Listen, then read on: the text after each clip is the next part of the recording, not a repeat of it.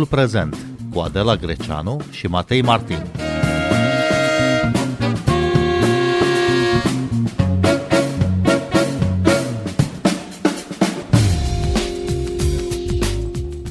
Franța se pregătește pentru al doilea tur de scrutin al alegerilor prezidențiale, programat duminică 24 aprilie.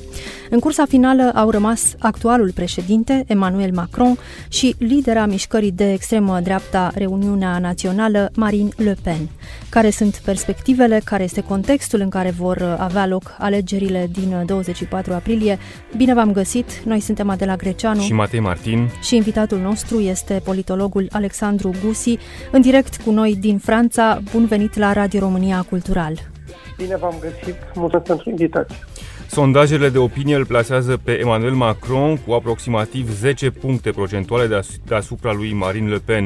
E un avans considerabil, aproape liniștitor, însă cifrele se pot schimba pentru că în această seară are loc dezbaterea televizată între cei doi candidați. Un eveniment așteptat cu emoție de francezi, dar și de europeni în general, pentru că viitorul Europei depinde și de rezultatul acestui scrutin. Care este atmosfera în Franța în așteptarea acestei dezbateri, domnule Gussi? Este de mare interes. Multă lume spune că sunt primele dezbateri care vor fi decisive. Sigur, primele dezbateri au avut loc în anii 70, între Mitterrand și Giscard d'Estaing, și atunci a putut o distanță de câteva milioane de voturi relativ mică pentru Franța în al doilea tur de scrutin. De atunci, diferențele nu au fost atât de mici încât să putem spune că a fost o dezbatere decisivă. La fiecare 7, apoi 5 ani au avut loc dezbateri. Acum, într-adevăr, ați vorbit de cele 10 puncte procentuale. Nu e atât de mult. 10% pare foarte mult, dar totuși, dacă comparăm cu rezultatul de acum 5 ani, când rezultatele erau de peste 60%, 64% chiar pentru Emmanuel Macron, ne dăm seama că, deci, diferența era de aproape 28%, diferența era foarte importantă. Acum vedem că diferența nu mai este mult mai mică, dar și contextul, ceilalți candidați, modul cum se raportează ceilalți candidați la sistemul politic francez face ca lucrurile să fie, cum să spun, practic în marja de eroare a acestor sondaje. Ultima dezbatere televizată între Emmanuel Macron și Marine Le Pen a fost urmărită live de 16 milioane de spectatori. Se întâmpla în 2017, tot înaintea turului 2 al alegerilor prezidențiale. Dezbaterea din această seară e programată la ora 22, ora Bucureștiului, și va putea fi urmărită și din România, de pildă pe internet, pe canalul Public Senat. Este vorba de postul de televiziune al Senatului francez, ușor de găsit pe internet. La fel ca acum 5 ani, în turul 2 au rămas Emmanuel Macron și Marine Le Pen, dar putem vorbi despre o reeditare a finalei din 2017 sau contextul este acum altul în Franța și ne putem aștepta la un alt rezultat, domnule Alexandru Gussi? Despre rezultat poate vorbi mai încolo, contextul însă este cu siguranță altul, pentru că Emmanuel Macron venea acum 5 ani ca fiind omul nou, omul care bulversa spectrul politic francez după 5 ani de președinție Hollande, care a fost unul dintre cei mai nepopulari președinți, venind din partea Partidului Socialist. Fostul lui consilier Emmanuel Macron pe probleme economice și fostul lui ministru a apărut însă ca fiind cu totul altceva. A fost în ruptură cu Partidul Socialist atunci, care a avut propriul candidat, a avut un discurs în care a trebuit să adune voturi și de la stânga și de la dreapta și a reușit, dar a fost un fenomen unic în istorie electorală a Franței și, încă o dată, nu avea un bilanț în spate. Acum, un bilanț care, sigur, putea fi bilanțul lui sau bilanțul unui partid. Era liber de bilanț, era liber cumva de critică, de altfel a fost destul de ajutat de o mare parte a mass media. Acum situația este cu totul diferită. A ridicat speranțele foarte mult. În cei 5 ani s-a instaurat un climat, știți bine, criza vestelor galbene, de Gilets jaunes, dar nu numai. Au fost multe crize care au făcut un eșec al reformei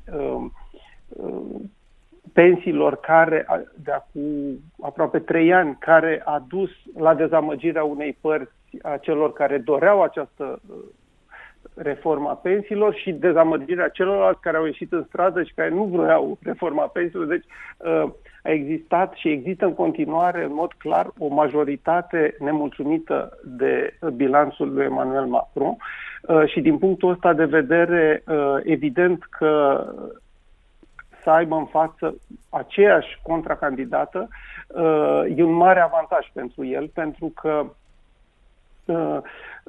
Marine Le Pen are o dificultate de a aduna acea majoritate care e contra lui Emmanuel Macron. Deci Emmanuel Macron este într-o situație mult mai dificilă, Marine Le Pen e într-o situație ceva mai bună, dar totuși în momentul de față sondajele pare că arată, că dau în continuare un avantaj pentru Emmanuel Macron. Cum spuneam, dezbaterea care, așa cum a spus și domnul Martin, poate fi văzută și de telespectatorii români.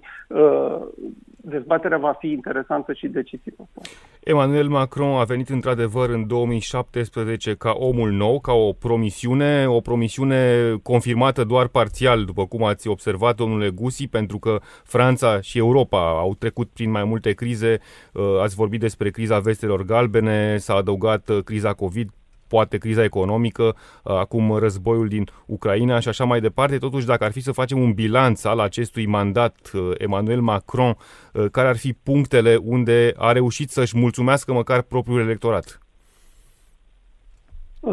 E greu de făcut un bilanț tocmai din cauza succesiunii de crize. Pe de altă parte, trebuie spus că dacă ne uităm la nivelul de satisfacție pe care francezii îl aveau în raport cu activitatea prezidențială a lui Macron, anumite momente, cum e criza COVID-ului în primul rând, dar și criza din Ucraina, mai degrabă i-au fost favorabili.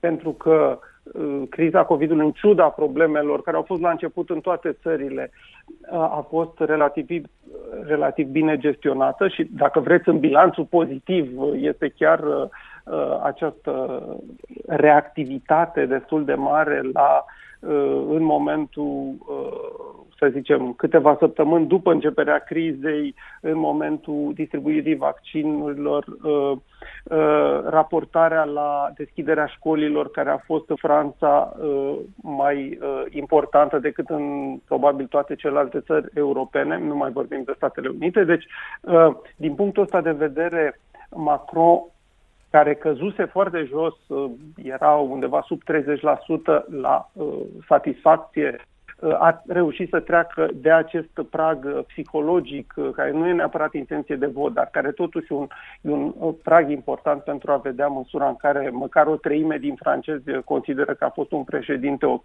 ceea ce este cazul. Deci el pornește pe o bază bună, având în același timp acest bilanț după COVID și scuza că crizele succesive l-au împiedicat să guverneze în sens reformist. Deci, ați vorbit de un punct pozitiv. Punctele pozitive au fost câteva luni după alegeri, după cum știți, în Franța și anul acesta și acum 5 ani, alegerile prezidențiale nu sunt suficiente, trebuie să câștigi și alegerile parlamentare, să ai o majoritate în adunarea națională, Asamblea Națională, care îți permite cu adevărat să ai și un prim-ministru și să duci politicile pe care ți le propui. A fost cazul pentru Macron, în mod parțial surprinzător. Acum 5 ani încă o dată nu avea cu adevărat un partid stabilit în care să aibă o putere la nivel local. Totuși a reușit prin diverse alianțe să câștige aceste alegeri parlamentare și să-și impună o serie de reforme economice, de flexibilizare a codului muncii la nivelul șomajului, deci putem vorbi de un bilanț net pozitiv. Emmanuel Macron versus Marine Le Pen, două viziuni diferite despre Europa. Cât de mult contează pentru electoratul francez acest discurs cu privire la viitorul Europei?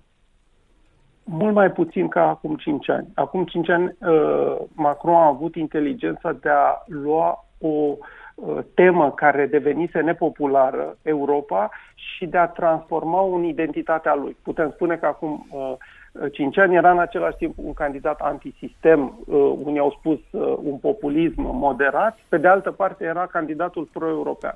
Asta era identitatea lui. Pe când Marine Le Pen a vorbit la un moment dat, nu era foarte clar, dar practic vorbea despre ieșirea din zona euro. Nu însemna chiar ieșirea din Uniunea Europeană, dar era o decizie extrem de brutală, care nu era dorită de peste 60% din francezi.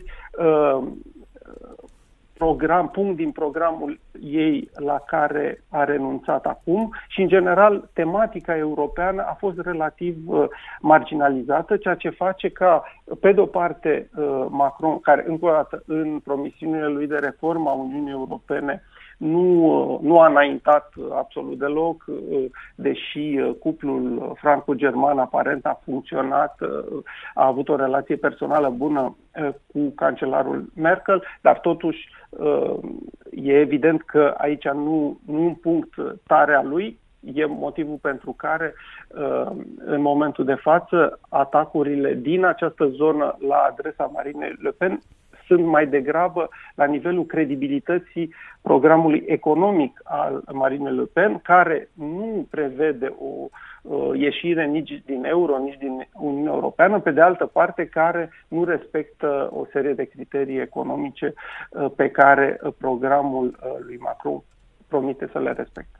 Candidata Marine Le Pen pozează în femeie politică antisistem, în continuare, așa cum fusese și acum 5 ani, însă și-a cizelat, și-a domolit discursul anti-european. Ea nu mai vrea să fie candidatul anti-european de odinioară. Oare de ce? Și în ce măsură o ajută acest discurs ceva mai potolit, mai domol? Să vedem aici, nu e vorba numai de discursul despre Uniunea Europeană. Pe toate subiectele, Marine Le Pen a avut un ton mai jos decât cel de acum 5 ani, 1, 2, 3. Adică noi vorbim acum despre un candidat care, mulți spun, s-a banalizat, un candidat care și-a făcut o campanie soft, o campanie locală, a avut la dreapta ei în sensul că un concurent pe partea dreaptă care nu exista acum 5 ani, Éric Zemmour, care pe unul din subiectele esențiale ale programului ei, raportul cu minoritatea islamică, a avut un discurs mult mai dur.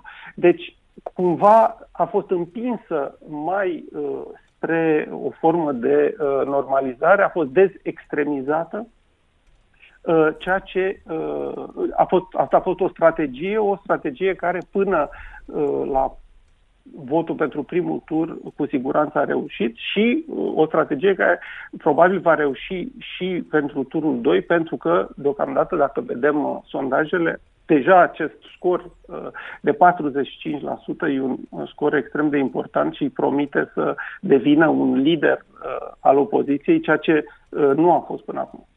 Să ne amintim, după primul tur, președintele Emmanuel Macron a obținut aproximativ 27% din voturi, Marine Le Pen puțin peste 23%, pe locul al treilea cu 22% s-a clasat candidatul stângist Jean-Luc Mélenchon, iar pe locul al patrulea a fost reprezentantul extremei drepte, un alt reprezentant al extremei drepte, Éric Zemmour, pe care îl pomeneați și dumneavoastră, domnule Gussi.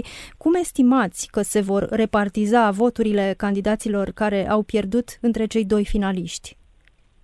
Există în momentul de față o multitudine de sondaje care spun cam același lucru, în sensul că există aproape 50%, puțin sub 50% dintre electorii lui Mélenchon, care sunt totuși cei mai mulți. E vorba de puțin peste o cincime din cei care au votat la primul tur și deci cam jumătate dintre ei nu vor vota. ceea ce ne spune și cam 20% dintre ei vor vota cu Le Pen, 36% cu Emmanuel Macron. Bun.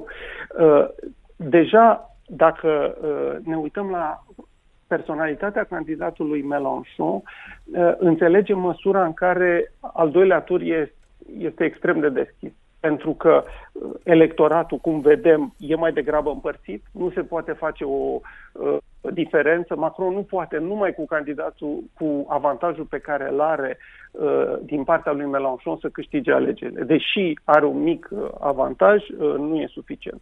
Deci, această mare cincime este, de fapt, o enigmă în momentul de față. Nu știm dacă toți cei aproape 50% care zic că se vor abține sau vor vota alb chiar o vor face. Poate vor vota cu Macron, dar poate vor vota cu Le Pen. Deci, din punctul ăsta de vedere, marja de eroare a sondajelor în acest moment, după părerea mea și numai a mea, luându-mă și după anumiți directori ai instituțiilor de sondaje, poate fi ceva mai mare decât a fost acum 5 ani. În plus, să nu uităm, Mélenchon este un candidat și a fost votat în mare parte de oameni care sunt ei înșiși la extrema stângă. Bun. Și când vorbim de extremă stângă sau de extremă dreaptă, trebuie să vedem că, de fapt, clivajul fundamental în Franța de azi nu mai este cel între stânga și dreapta. Reprezentații, candidații principalilor partide care au guvernat Franța de la începutul celei de-a 5-a Republici, deci din 1958, partidul de dreapta, golist, neogolist pe de-o parte și partidul de stânga, Partidul Socialist, au împreună 7%. Deci, vedem că trebuie să căutăm alte clivaje, cel stânga-dreapta nu a dispărut, evident, dar este cumva supra-reprezentat la nivel simbolic, supra-reprezentat la nivel mediatic. Pe fond, când ne uităm în realitatea sociologică a voturilor, vedem că un clivaj, de exemplu, între metropole și localitățile mai mici este cu mult mai important și mult mai predictiv după modul în care se vor orienta voturile. Sau un alt clivaj, evident, categoriile populare versus diverse cadre sau categorii de la nivelul elitelor care vor vota masiv Macron. Sunt anumite zone, de exemplu Parisul, Intramuros, nu vorbim neapărat și de banlieue și de periferie, în care acum 5 ani Macron a avut peste 90% din voturi. Totuși, la nivelul țării, situația era cu totul alta. Deci avem niște bule cumva în jurul metropolilor și avem o realitate la nivel local, deci un clivaj și centru-periferie, care e în mare parte și clivajul pro-antiglobalizare, care contează mai mult și pe aceste clivaje mulți dintre alegătorii lui Mélenchon sunt mult mai aproape de pozițiile Marine Le Pen decât de pozițiile mult mai promondializare, mult mai liberale și în sens economic și în sens cultural ale lui Macron. Dar cum vă explicați, domnule profesor Gussi, tocmai în contextul pe care l-ați descris, această realitate a periferiilor oarecum sărace, în contextul ceva mai larg cultural din Franța, unde există o cultură a protestului, o cultură sindicală și așa mai departe, dispariția partidelor de stânga autentice? Bun, depinde ce înțelegeți până autentice. Pentru electorat, Partidul Socialist nu a mai fost un partid de stânga autentic și atunci au căutat să meargă fie în centru stânga, s-au dus către Macron, fie s-au dus către Mélenchon. Atenție, aici trebuie să precizăm, totuși, pe fond, candidatul Mélenchon avea în jur de 12%, haideți să spunem 15%, care sunt partizanii lui efectivi și o proporție foarte importantă, de la 15 la 22, deci 7%, care practic sunt veniți ca vot util. Sunt cei care nu neapărat împărtășesc programul lui Mélenchon, dar care au ales să meargă, să nu voteze cu socialiștii, să nu voteze cu partidul ecologist care e la aproape 5% și să meargă spre un candidat care avea șanse să intre în al doilea tur și, într-adevăr, a fost foarte aproape să intre în al doilea tur. Deci, aceste zone sunt zone care nu au numai probleme sociale. Una din probleme e problema insecurității, problema ceea ce se numește insecuritatea culturală, care e sigur disputată la nivelul științelor sociale, dar care e o realitate efectivă și care explică de ce categoriile, de exemplu, muncitorii sunt majoritari, au votat cu Marine Le Pen. Emmanuel Macron este liderul european care a vorbit de mai multe ori cu președintele rus Vladimir Putin de când acesta a invadat Ucraina. În ce măsură s-a reflectat în votul de la primul tur acest demers al președintelui francez?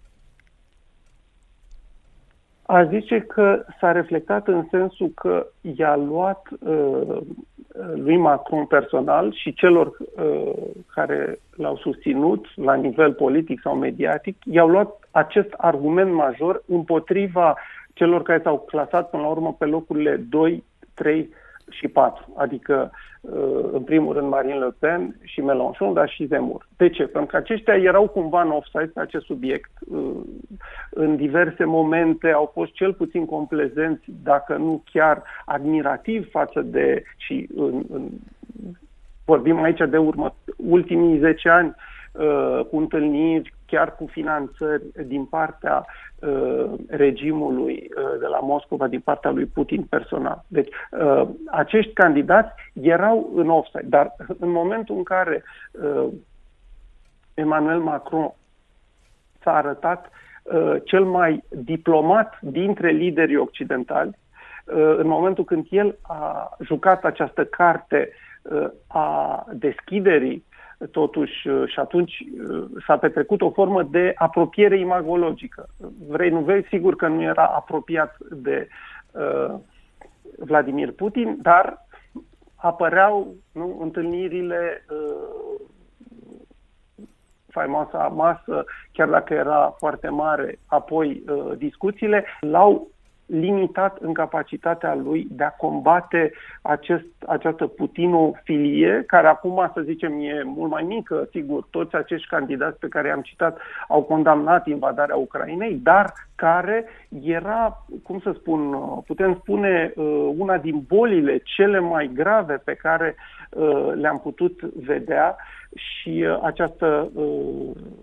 să zicem, orbire în fața lui Putin, într-adevăr nu a fost, cum se cuvine, criticată nici din partea media și, până la urmă, nici din partea alegătorilor care nu au părut atât de sensibili, deși sunt într-un demers majoritar de solidaritate sentimentală cu poporul ucrainean, totuși n-au făcut o legătură între votul pentru anumiți candidați și raportarea la regimul Putin. Dacă tot ați vorbit de putinofilie, un subiect foarte interesant este legat tocmai de relațiile lui Marine Le Pen cu Rusia lui Putin și e vorba de un împrumut de peste 9 milioane de euro pe care l-a contractat de la o bancă rusească în 2017, despre întâlnirile cu Vladimir Putin, tot în 2017, și în general de relația ei cu regimul de la Kremlin. Cum se văd în Franța aceste legături ale candidatei Marine Le Pen cu Rusia?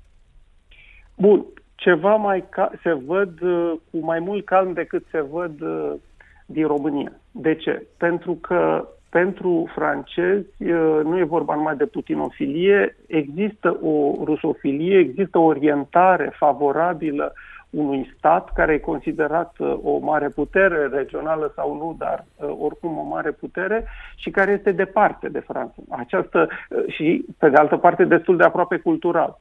Deci e un raport, o tradiție lungă, să o luăm cel puțin de la De Gaulle, în care raportarea cu Rusia, cu RSS, cu Rusia, acum nu era, n-avea o dimensiune neapărat ideologică. E vorba de real politic, e vorba de o formă de cinism, dacă vreți, dar care nu are o dimensiune ideologică, identitară pentru cei care fac aceste gesturi.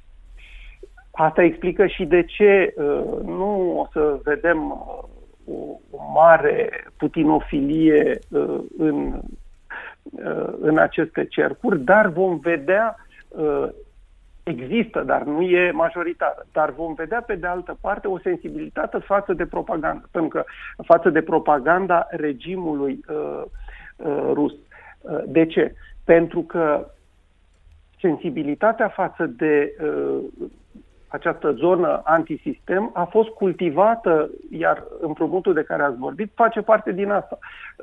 Am avut de-a face cu o putere, mai ales după anii 2000, care, și sunt cărți, inclusiv de autori francezi, care anunțau de după anii 2000 faptul că Putin asta încearcă, să încurajeze diverse forțe antisistem de peste tot din Europa, Statele Unite, știm cazul, deci e vorba de o cultivare a acestor oameni. Asta nu înseamnă însă că ei sunt dependenți. Deci de asta spun, e un element important, e o dovadă de greșeală politică, dar nu e vorba de o complicitate ascunsă de care să putem vorbi. Prezența la vot la primul tur a fost de aproximativ 73%. Cât estimați că va fi duminică, 24 aprilie, prezența la turul 2, domnule Gussi? Vedem că diverse categorii de votanți ale votanței celor care au pierdut declară că se vor abține sau vor vota alb.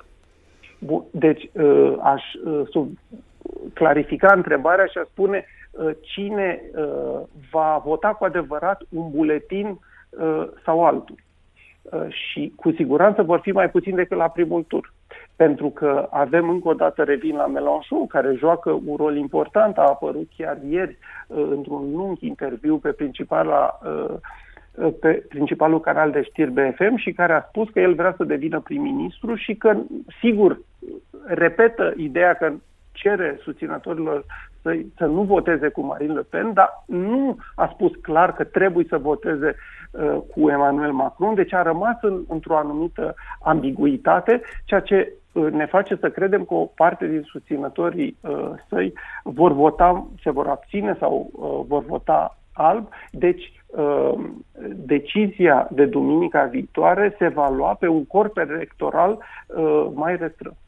În seara aceasta, la ora 22, este programată dezbaterea finală între cei doi candidați, Emmanuel Macron și Marine Le Pen. Domnule Gussi, trăim într-o societate a spectacolului, nu-i așa? La ce vă așteptați, pe scurt? Societatea spectacolului și politică care se aseamănă foarte mult cu teatru.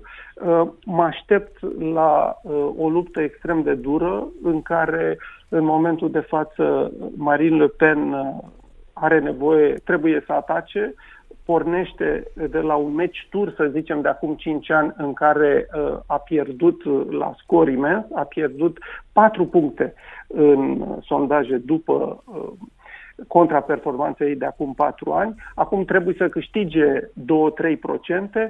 cred că totul se joacă. Domnule Alexandru Gussi, vă mulțumim că ați fost în direct la Radio România Cultural. Noi suntem Adela Greceanu și Matei Martin. Cu bine, pe curând! Asculți Timpul Prezent!